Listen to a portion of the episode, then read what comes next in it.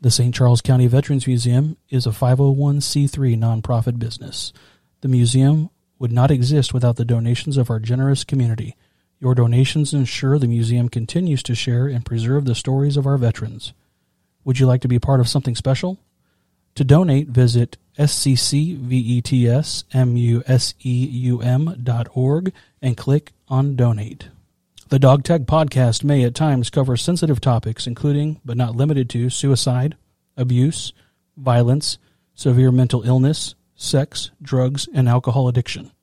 You are advised to refrain from watching or listening to the Dog Tag Podcast if you are likely to be offended or adversely impacted by any of these topics. Neither the company, host, director, or guests shall at any time be liable for the content covered, causing offense, distress, or other reaction. The information, opinions, and recommendations presented in this podcast are for general information only. The primary purpose of the Dog Tag Podcast is to educate. The views, information, or opinions expressed on the Dog Tag Podcast are solely the views of the individuals or guests involved and by no means represent absolute facts. The Dog Tag does not accept responsibility for their views or comments. This podcast is sponsored by the Renee Essary Allstate Agency, located here in O'Fallon, Missouri. She is licensed in Missouri and Illinois and focuses on your personal and commercial insurance needs. Her office is located at 2764 Highway K, O'Fallon, Missouri 63368.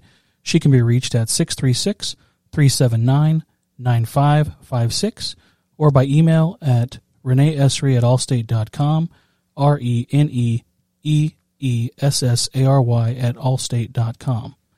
If you are shopping for insurance and want an active agent that will educate and advise you on the coverage you need, reach out to her.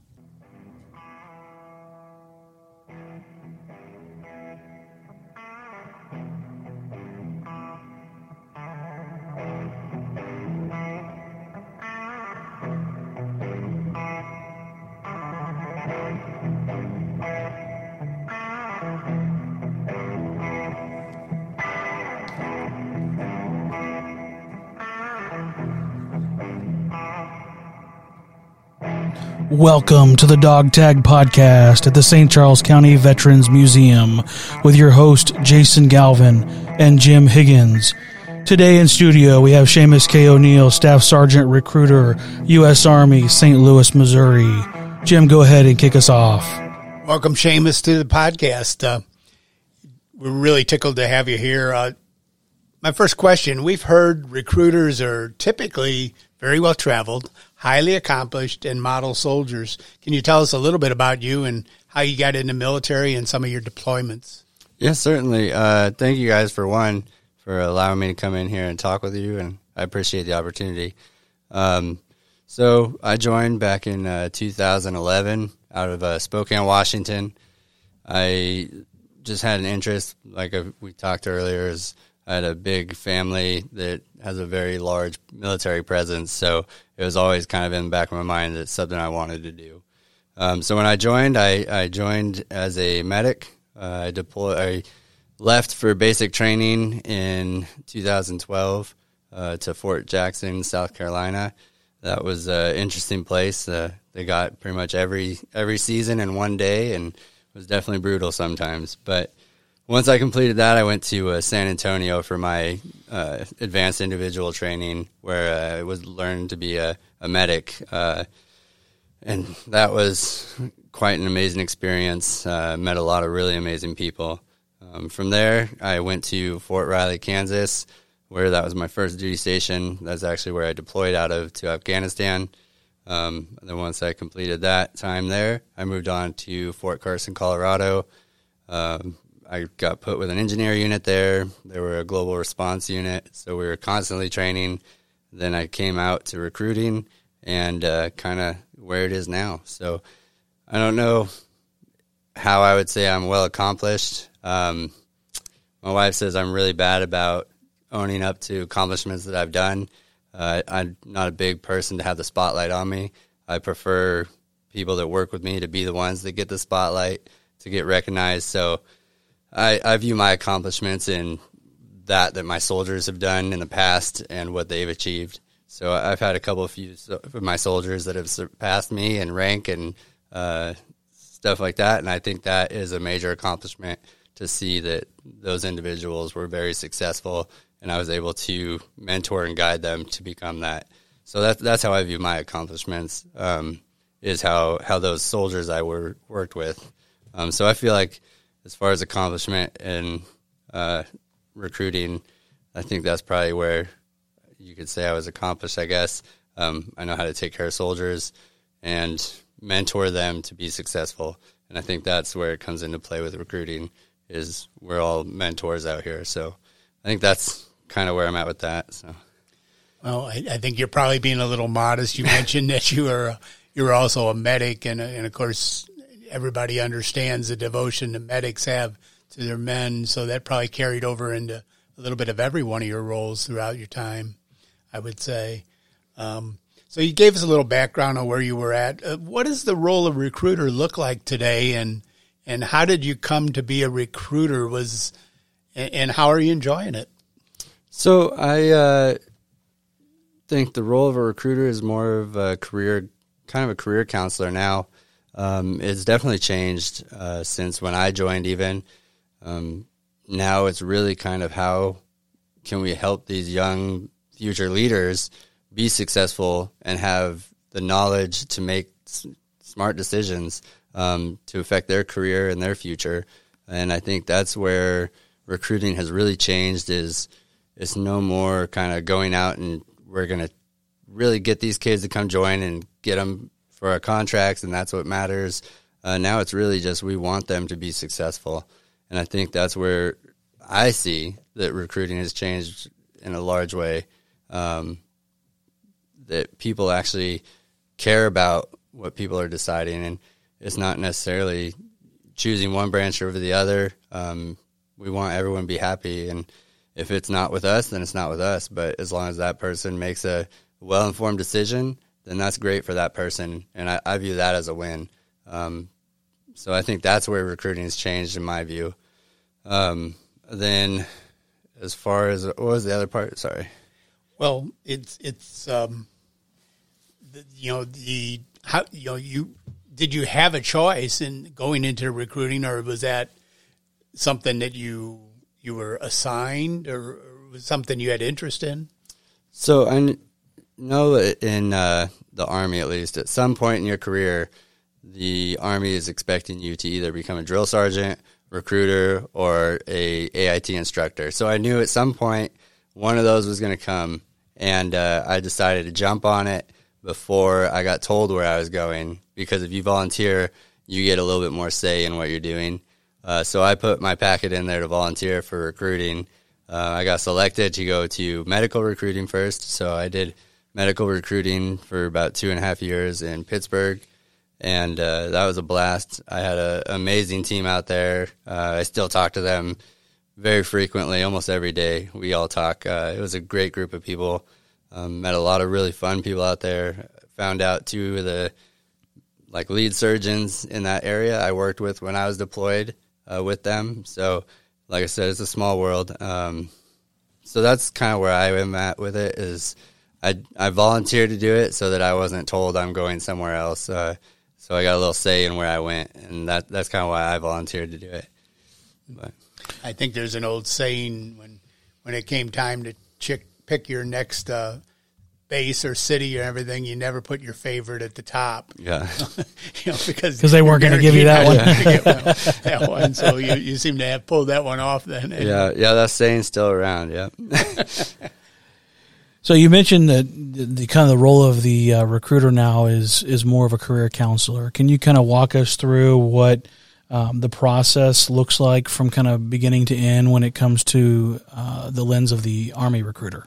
Yeah, definitely. Um, so for the general person, the first step, of course, is going to be contacting one of the recruiters, um, no matter what branch you you're trying to go through. Uh, we're essentially the gatekeepers to the military. Uh, to do anything, you're going to have to contact us. But the first step will be actually sitting down with us and talking about what their career goals are, their life goals are, so we can have a better idea um, how to uh, gear the military so they can see how it will fit their career path. Uh, so we try to open it up because there's so many opportunities.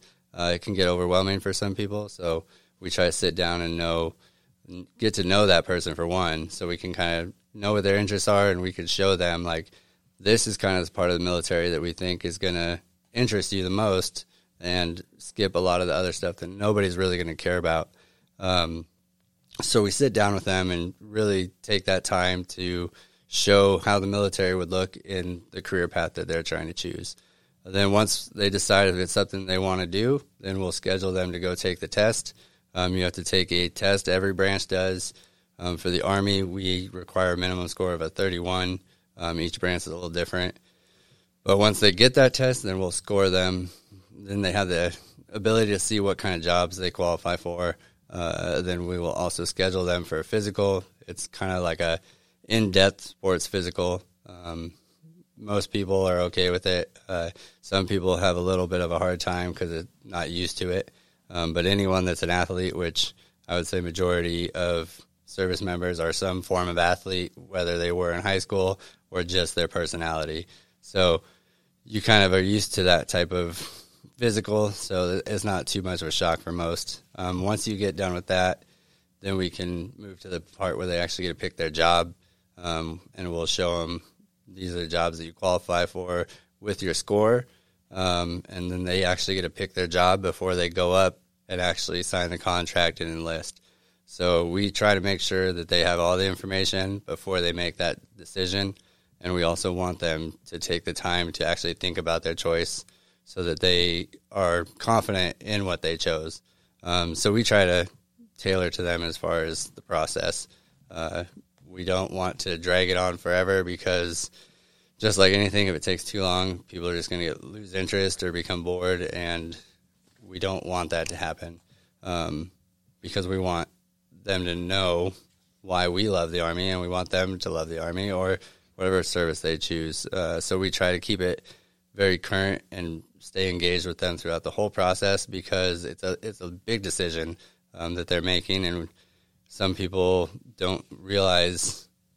Like for me, the other day, I was just thinking about it. I was like, "Oh, this is easy decision. This is what I think that would work for you." But then looking back on it, I was like, "Man, when I think about when I was joining, I had no idea about all this, and I was freaking out." So uh, it takes us a second. We got to step back sometimes and realize, you know, they don't know this information and where those people that are going to be the resource for them because they may be able to find it on the internet, but it's the experiences that our recruiters have that kind of bridge that gap of what they can read online versus what it's actually like. Um, so I think that's where meeting with the recruiter, sitting down, taking that time to know each other, really kind of seals what their view of the military is. So I'm hearing you say like personal testimonials of what your experiences were overall, and maybe more specific things that they can expect that they're not going to find on the internet. Um, is that is that pretty accurate? Yeah, I think that's a very accurate. You know, and then Jim and I have, have kind of heard that uh, recruiting has been down, you know, nationwide. What does it kind of look like for uh, the Army specifically, and then in St. Louis where you're recruiting? Um, you know, what has kind of been the outcome recently for for recruiting? Uh, so yeah, the uh, army as a whole is down. I mean, we are the largest branch, so of course we're going to see the most impact from it. Um, St. Louis has historically been a very hard market, period, uh, and it, it, continues to be a hard market. Um, so it takes a very unique individual to come here and continue to try to do it um, and help these people because while we want to help them, it it can be stressful sometimes um, because while we are in the military, we still have a job to do, and I think any service member does not like the failure aspect of it. So recruiting it it takes a very strong-willed individual. I believe no matter what branch you're recruiting for, you have to have that willpower to be able to accept defeat and move forward and still be successful. Uh, and I think that's where the challenge is here in St. Louis is being able to take that no and understand that just because they said no, the next person's not. Uh, and so being able to keep at it and finding those people that definitely do want to hear the information and are interested is just getting past all the weeds to find those people that is the challenging part for here. So, so I'm thinking just for a moment. I mean, going over your personal history, the only variable there was what branch of the service you were going to join. You mentioned that all your family had been in the service. Mm-hmm. 1973, I think we went to the All Volunteer Army somewhere around in there, and so you kind of lose that connection with ancestors, parents, grandparents, grandmothers, aunts, all serving. So, is it possible that we're just kind of getting to that point where, you know, when Vietnam War, the, the men that joined, the women that joined, it was because their parents were in. You know, that was they felt like it was a thing to do. And with the volunteer army, of course, I don't think there's this they're they're given a, a thought anymore. So that's got to play into the challenges you got to you're facing nowadays. It's you got to want it, right? And so I guess I'm I'm wondering there, you know, if if the if we're losing, and the other part of that is retention, of course. You know, so we're trying to maintain a certain level of readiness. You know, with our armed forces, it's to us citizens. You know, you got to think that if we don't have the size army we want there, that that's a little scary. But you know, so I mean, so you you you're not involved in the retention process, but it's a key component in keeping us up the strength too. So, is there new strategies that come into play? You know, that they talk to you about new new techniques. Is there? I mean, do the commercials help? Things like that. Yeah, so we always uh, are talking with our higher command teams. They're always coming down. Hey, what what's it like for you guys on the ground? What what do you need? What can we do to assist you? What kind of things will help you out? So they're constantly there's a very free flowing uh, information of trying to find out what's going to help us, what's going to help them. Um, but retention, the Army's actually, I think, since 2017 has continually been increasing. I think this last year we had a 106% uh, retention rate. Uh, so we have no problem keeping people in. Um, it's just the, the, getting the new, fresh people to come in um, to experience it. Because once you experience it, in my view, it's hard to leave because it's a brotherhood and you, you don't really get that anywhere else. Um, so retention's doing good. Uh, I, I mean, yeah, I mean, I've stayed still for 12 years, so I, obviously whatever they're doing above me is working. So uh, I hope just to get other people that experience. So the with the private sector struggling to fill jobs, do you think that that plays a part in not having recruits too? Because I mean, the private sector is out there making a lot of promises, uh, bonuses. Uh, you know, I mean, they're having to having to be very aggressive at trying to bring people on and things, and and certainly some of the same people that are you know, looking for a job are also considering the military, are they not? Yeah, they are. And I think uh, historically, if you look at what most of those businesses are offering, they're actually trying to meet what we're doing already. Because um, we already have the student loan repayment, we already have uh, certification pay. So all those things that those businesses are now trying to lure people in with are things that the military already offers. So the way I view that is that they're all trying to keep up with us now. Um, it's just the the generation that we're trying to recruit is definitely different than the time when I was recruited um, and when others are recruited. Uh, so it's it's gearing towards that generation is what is what the challenge is, I think, and everyone's sticking to what we know and not viewing it as what these new recruits and new generations are kind of looking for. You mentioned that uh, your retention is is on par. It's it's kind of getting the um, you know the new the new people to sign on, sign up. With that being said, have you uh, in this area or uh, your district or however that's kind of ranked? Have you guys felt shorthanded? Uh, like you you know don't have enough uh, people to get the job done to meet whatever your quota is or meet whatever your mission is. Um, tell us about your experience with that, either yes or no, or kind of dive into that a little bit if you can. Okay, yeah. Uh, I mean, yeah, we're we're shorthanded um, as far as personnel, but I think every duty station, every spot I've been, we've always been short personnel. We've never been full strength as far as that unit, um, and I don't I don't think that's abnormal. I think that's pretty normal for the army, uh, and that's where you see where we succeed is because we're shorthanded. We're still still meeting what's asked of us, still trying to get after it, and uh, coming over overcoming those obstacles. Um, so personnel wise, I don't think it, it, it factors into it. Um, no matter how many people we have, I don't think that's going to change somebody's opinion if we're have five people versus one person. Um, sometimes less people is more appealing to people as well. So I don't think the manpower aspect of it is there. Then um, as far as assistance is like resources and benefits, um, our higher command has done really well. The Army in general in providing us new ways to tailor towards the unique market we're in now. Um, to include our uh, program where we've tried to assist people to get those scores they need to come in. Uh, the Army has a pilot program that we've been running where we'll send them to South Carolina and we'll allow them to essentially only learn those subjects that they need and to help them increase their score so that they can be successful. Because uh, sometimes when you get out of school, you just kind of lose that knowledge and they help you just brush it up again and then you'll retake the test and you'll get a a job based on your score. So you could actually come out better than you were looking at originally.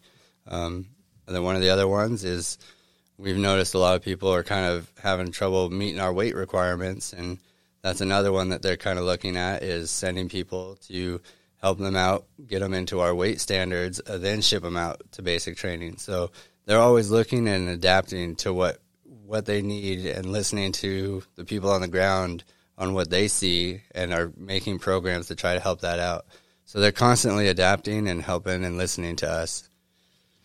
Do they allow the any? So, if for example, if a guy passes the test, right, the general test, but the job, the MOS that he's looking to do requires maybe a higher score. I don't know if that's if I'm if I'm going in the right direction, but can they go to this brush up school too to maybe increase their score, or kind of where they test if they pass? That's kind of it. So, so the one thing with us is once you test, if you get a passing score, that that's kind of it. Um, so we try not to rush anybody into taking that. Uh, if they feel like they have a very specific job they want to do, and we know that that job takes a certain score, we'll tell them like, "Hey, this is what the score is that you need to get, and this is kind of where you're at now. Why don't you take like a week or two, study up, then we'll go take that test. We we don't want to send them in to fail." So we're going to try to help them get the best they can before they go in. But once they get that score, if it's a passing score, um, they usually have to keep that score. Okay. Yeah. The um, technical requirements, uh, I guess you get the the, the AS, ASVAB testing, and I guess if I'm looking at it in today's technology, I hear about different MOS that I don't think existed many years ago and certainly there there has to be an opportunity for the kids coming out of high school today to really learn something that wasn't in the army a number of years ago. Is, is there's new MOS that have been developed, and um, you know, I mean, electronics and different things like that. How has it changed the number of MOS out there? Uh, I don't I don't think our MOSs have really changed that much. Um, they just kind of some of them have been renamed uh, and we will add and take some away constantly um, throughout the years. I know there have been a couple that have come and gone, um, so they're kind of always adjusting to what they see the market looking like. Um, right now, the big one is of course STEM. STEM stuff is really large right now and everywhere, uh, and even Intel. Our Intel fields are really popular. Um, but with those high schoolers that uh, are not sure on what they want to do, one of the things that we have is the student ASVAB test, um, and it's called the SASVAB, and uh, they'll actually go in and they'll take the ASVAB in high school, and then the Army will actually come in and we can interpret the scores for them, and it'll actually compare them and show them these are all the military careers that you can look at and fall into the scores you got, and if you don't want to do it, it'll show you the civilian ones and it'll actually tell you the colleges that you should go to all the way down to how much that costs. Um, so we, we're trying to work with those high schoolers, not just show them what successful careers are um, or what hot commodity careers are coming up. And um, with that program, because it tells them like this is an up and coming career field, something you should look at. So we try to help them make those decisions and show them hey, you know what? In a couple of years, they expect these these career fields to be some of the top ones, and we try to meet that with our jobs that we have open in the military.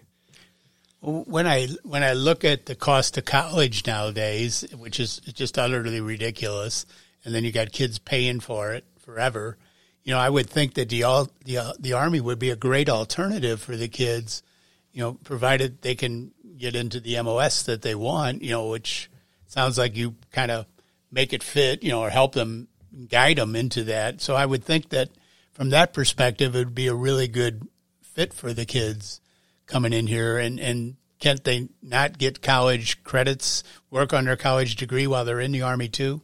Oh yeah, definitely. Um, and that's one of the things that a lot of people think it's either either or. You're either going to school or you're going to the military, and it's not at all what it is. Uh, it's very simultaneously. Uh, most of the people that I work with uh, are working on their gr- degrees or have already completed them. Uh, I know a couple months ago I just completed my bachelor's, so and I didn't pay a dime for it. And I have a buddy that didn't go into the military, and he's quite well in debt with it. So it's it's a lot of uh, people hear one thing, but they don't know the truth. And the military is definitely not uh, this or that. Um, they very much encourage you to do your education while you're serving, and uh, they actually encourage it. So we have the certification pay um, and the TA, the tuition assistance. So they they really focus on not just your professional development, on your personal development when it comes to your education, because they want you to be successful when your time is done. And I love that because you know I can just think back to when I was an 18 year old young man. I didn't know what what I really wanted to do, and so college at that point for me was a waste of money. I mean, just you know, so you know, if a guy gets into the military or a gal and uh, they get they get their career going, and like yourself, you just finished your bachelor's and you've been in the military for a while, uh, but now you're prepared for you know your future career in the military and then post career, which is amazing. I love that. Um, you know, a lot of uh, people are you know kind of have the thought of how does a job get picked? ultimately you know, they have the list of jobs or MOSs that they can go into based on their scores, but do they get the ultimate decision on that, or are they sometimes kind of uh, placed in a in a position? Kind of let us know how that works. So they get the ultimate decision, um, but as far as what is available, that factors into training schedules and such, um, because we can't put somebody into a job when they don't train the when they're training when it happened for like another eight months. So it's based on what the training schedules are for those MOSs um, and how many people are in that MOS, how many people are expected to leave that MOS. So there's a lot more information that comes from way higher than us when it comes into what is available. But whatever is available at that time to them, they get the ultimate say of if that's what they want to do or not. And do they? is the military or the army specifically? Are, are you guys offering any specific bonuses for people to uh, be recruited into the army, or what is the incentive other than you know being able to have your your insurance or your your uh, education paid for? Is there any monetary incentive right now for people to be recruited? Yeah, so we have uh, fifty thousand dollars that we are offering people um, if they score a certain amount, uh, and then if they choose a certain job, there could be bonuses assigned to those certain jobs. Uh, then they even get to sometimes choose a duty station that we've recently changed that to where they can choose where they want to go for their first duty station. So th- there's a lot of incentives aside from the education part, benefits as far as uh, healthcare. They're really trying to make the decision of the new soldier as much their decision on everything. So to where they want to be, how long they want to be there, all that stuff. So they're really adapting as far as the process when they join. So one of the things we hear, you touched on it briefly.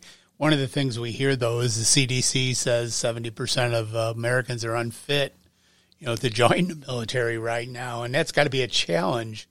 Um, you know, years ago we talked about it before we went on air. You know, we joined the service, my generation, and and they got us fit but now you're expected to show up a little more fit. Uh, can you kind of talk about that? And, and it's certainly got to be a challenge when when you're looking for a, a little bit more fit, you know, recruit coming in the door. Yeah, uh, definitely. Um, it has been a challenge. Uh, I know that in the past it used to be certain MOSs you were allowed to come in a certain percentage over, uh, and it was only for those specific MOSs. And they've actually broadened that to pretty much all of them now, to where you can be a certain percentage over. And then they even added that other program that they're trying out to see how that works. And if it's successful, they'll probably put it implemented in. But uh, they're still kind of seeing how that that process is working out. The other thing that, that you know what we find is you know it's been in the news lately a little bit about you know we talked about retention and I know you're not directly responsible for the retention but obviously you chose to stay in the military but the uh, the number of people that are raising family you're providing a lot of benefits a lot of career opportunities for people and it's become very much like a good job they have and they can get college degrees and maybe even beyond the uh, the bachelor's. So they're deciding to stay in, but they also want to raise a family. In the news lately, we've heard a little bit about, you know, some of the branches have not been as flexible to working with the family on childcare and different things like that. Is that changing in the Army? Yeah, I think uh, it's not necessarily a command policy that's changing, uh, but I mean, my time in, my first line supervisors knew that you know your family determined on how strong you were and how mentally agile you were. Because um, if your family's struggling at home, you're not going to be able to focus on what you need to do. So I think the Army has come around since I've been in and really realized that your family strength really depends on your performance. Um, so if they're expecting you to perform as a high level, then they need to assist your families. And they've really come to focus to make sure that you're able to get that time to take care of your family. So they allow you to assist, they allow you to go to graduations, they allow you to be there with your family when they can. So I think they're really trying to make that family possibility because a lot of people used to say that um, if they wanted you to have a family, they'd issue you one. so they uh, have really yep. changed their their lifestyle, and I, I, think it's for the best, and I think it's continuing to change. Uh, and I'm I'm excited to see how it changes over the next couple of years.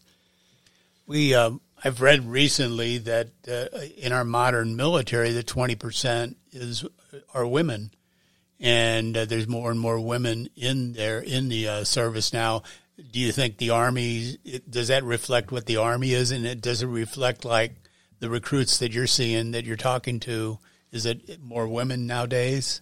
Yeah i would say a majority is uh, the female population.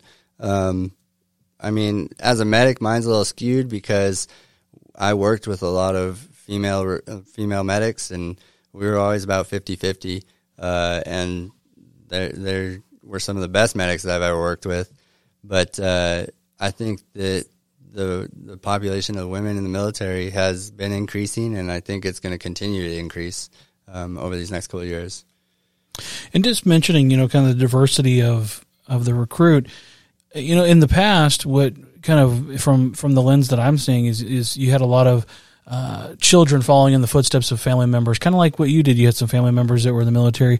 What is the profile kind of of the of the recruit these days? Is it somebody that's following in the footsteps of their of their loved ones or their family members, or is it maybe the the guy that's just looking uh, to do something different or do something exciting? I think it's uh, more of just somebody looking to do something different and more exciting. Surprisingly, not too many people are coming in that they've had the same experience like me, where I have a long family history of people in the military. Uh, you're seeing more and more now of people that are just the first one in their family to do it, um, or they had like a, a, grandpa or someone quite a ways down the road that had done it at one point. But uh, you see a lot of people that don't have that family history of being in the military that have been coming in lately. So I think it's interesting to see how things have kind of changed definitely. Now, are you guys in St. Louis or maybe the Army, maybe in general, using ROTC, like high school ROTC, as kind of like a, a ground where you're able to cultivate some recruits, or is this still important like it once was? Kind of describe that to us. So uh, my area, we only have a couple JROTC units. Um, they're good for the schools. I think uh, we don't usually use them to recruit. We use them. We'll just go in there and allow us to talk to them. So we use it as an avenue of just spreading the knowledge out and using them to pass the information to others because they're their peers. They're going to be more accepted of hearing the information than it is from us. Um, so we use them to reach other people and let them know the information. Uh, but yeah, I think JROT is important because uh, you find those individuals that kind of are trying to find those characteristics that most time are in the military. Jim? So joining the military is obviously a big decision. So you kind of touched on it earlier, but you you kind of don't consider yourself a salesperson. Obviously, you consider yourself as a counselor more. But you know, um, for somebody that's considering the military, how can a recruiter help them? You know, just give them an overview. And do you have a lot of people that come to you shopping around trying to figure out what branch is best for them? Yeah, definitely. Uh, we get a lot of people that come in, and we, we really expect them to go to the other branches. We don't want them to only talk to us because later down the road, if they find something out that they don't feel like we kept with or gave them the information, then it's ultimately hurting our branch, the Army. Uh, and we don't want that. We want them to be confident in their decisions. So we we tell them, you know what, go talk to the other branches. Um, and I actually have the contacts for the other recruiters, and I'll give it to them, and I'll be like, here, here is the Navy recruiter's information. Here's the Air Force recruiter, and we encourage them to go talk to it because for the most part, most of our benefits are all the same across all the branches. Um, I tell people all the time, it's it's really what you're trying to get out of the service that matters, um, because you can hear my benefits from the Army, and it's going to be the same as everyone else's. But my experience in the Army compared to somebody's experience in the Air Force is going to be different. And I think that's what is more tailoring towards the individual is what the branch has as far as leadership or personal development compared to the other branches. And I think that's what they really need to look at, not necessarily the benefits, but what is the branch as a whole? Like, what do people come out of there with more than the other? And I think for the Army, it's the leadership skills and the leadership development compared to the others. So the, um, so you know, the process, you know, it, it I, I, I used to be in sales my whole life, and, and you had to you had to one step close into two step close. So from start to finish, you first time you meet with somebody, obviously they probably go home and they want to think about it. Well, how long of time do they usually take, and how long is that process for somebody that's considering joining? How long of a time span do you see that happen over? Uh, I mean, there's a lot of factors that play into it. Usually, we try to encourage them to bring those people with them. Um, if it's a parent that they are used as their information source, we want them to bring them because we want those people to ask us the questions that that person might have forgot. Um, so we try to tell them, hey, do you have somebody that you really trust their their decisions? And if you do, bring them with us or bring them with you to talk to me so that we can talk to them at the same time and answer any questions because they're going to be a lot harder on the questions than that person's going to be um, because sometimes it's intimidating talking to us. And so we want that person that doesn't really care what they say to us to be there so that they can ask the questions that that person might be scared to ask. Uh, so we encourage them to do that. Uh, and I think that's kind of as far as the process. Um, we'll kind of delay it or expedite it. If if we can get that up front, then we know exactly like how how motivated they are to do this, or if there's certain things that are going to delay it. Um, and then, of course, when it comes to the medical process with the physical, that's stuff that could delay it. Um, the testing, there's a whole bunch of things that could delay the process. But if everything goes smooth, they could do it all in about 48 hours. So, but that's like a, a golden goose. so there's always someone's always going to have something. So that's why we try to meet with them and identify those things early so we can get ahead of it uh, and let them know what exactly they're going to need to do to make it smoother for everyone. I uh, I raised three girls and one boy, and and and the girls were a blessing, absolutely a, a blessing because they two of them knew exactly the moment they started high school what their career path was, what they were going to be, and the other two had no clue, and and very much like me at age sixty or so, they still haven't figured it out, right? So how you know do what is the average age of somebody that walks in the door and starts to inquire about that and and do many of them have a clear idea what direction they want to go? Uh, I think majority of the population is probably in their twenties now, because uh, straight out of high school they have it in their mind that they're going to go to school and that's what they're doing. Um, so it's usually once they've done one or two years of school, then they come back and they're like, you know, I wish I would have looked at this earlier. Uh, so about I would say their twenties is what we're getting in, and we're seeing a lot of. Um, but as far as uh, looking back, I mean, it's it's really kind of dependent on the season too, honestly. Because uh, summertime we could get a lot of younger kids during school near the end of the school year we could get a lot of seniors. So it, it I mean, the season depends on who's coming in, but for the overall process, it's usually about twenty years old is what we're seeing. Um, and I feel like that's just because of the maturity level at that point is kind of what is factoring into those decisions. But they've had a little time out of high school and been able to digest. Hey, I got to do something sooner yeah, or later. A little life experiences. Yeah, yeah. Well, the um, you know, I mean, it's the other part of that is, I guess, uh, do do any of the kids come in there and saying, I, I don't want to go overseas, or do they say, I do want to see the world? Any? Do you hear that very often? Oh, that's almost a question we get every time. Is is well, I deploy, and I always tell them like, yeah, there's a chance you'll deploy. I can never say no. Um, but what they don't realize is deployments can be combat or humanitarian. So uh, we tell them like it, it might be a combat deployment, but it might be a humanitarian deployment. I mean, during COVID, we deployed people to the United States to set up those treatment facilities to assist those states. Um, and I told them that counts as a deployment. You were activated and sent somewhere that's not your hometown. So a deployment is a very what they think a definitive combat deployment is what they view it as, but they don't see all the other stuff. So we try to help them realize that there's different things that factor into that. So and usually it depends what's going on in the environment and everything like that. So we we tell them, of course, we can never say never, but we tell them the statistics at the time of what it is. All right, Seamus. So you, you we've talked a lot about uh, the different types of people coming in for recruits and and benefits and things like that. A lot of the things that you, we're we're hearing now in the corporate world and in uh, in the non-military world is diversity, equity, and inclusion. Can you speak a little bit about what the Army might be doing in relation to what recruits are looking for uh, in diversity, equity, inclusion, and how that impacts the recruiting part of it?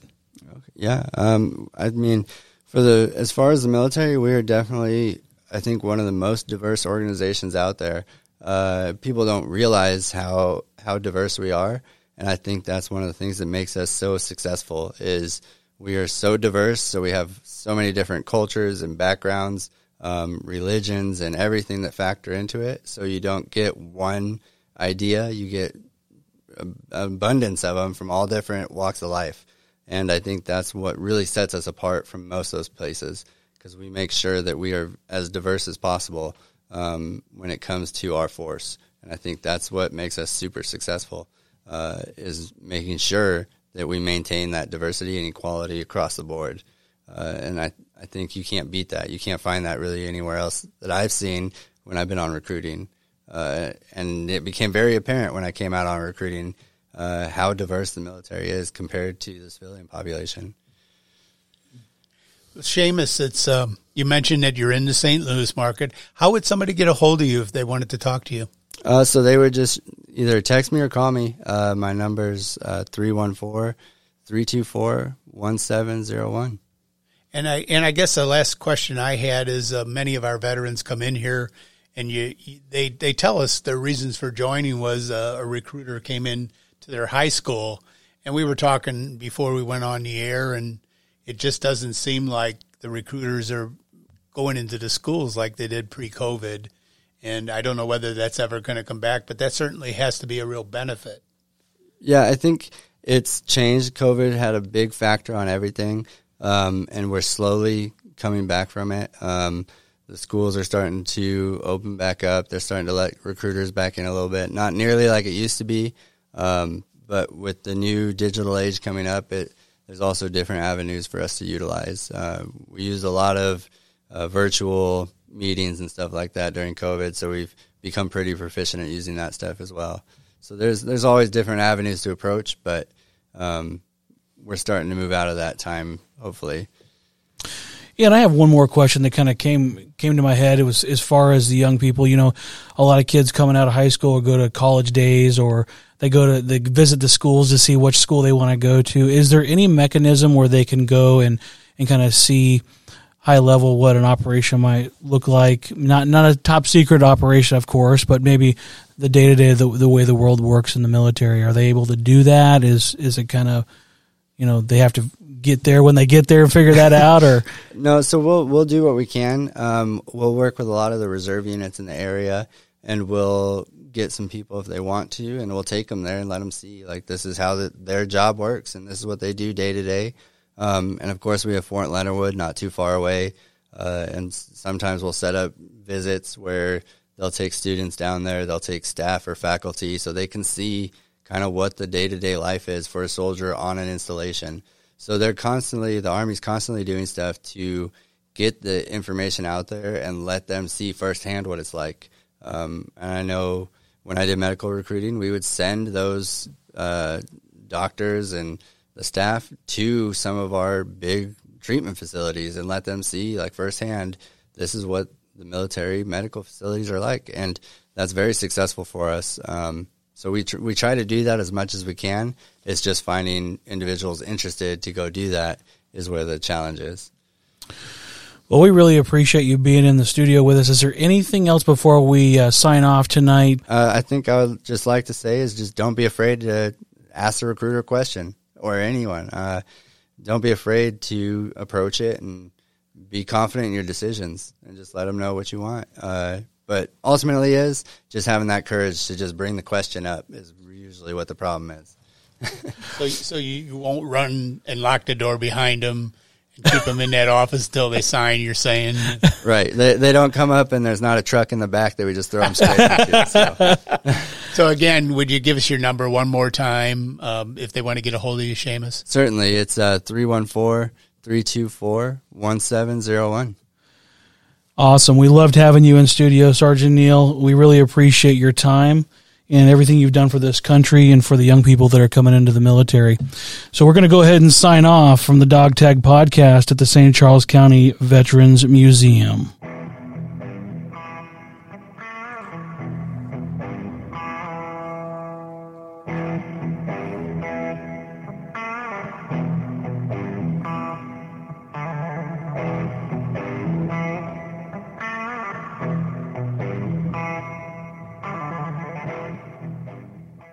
The dog tag is brought to you by the St. Charles County Veterans Museum. The museum is a 501c3 nonprofit business. Do you like our podcast?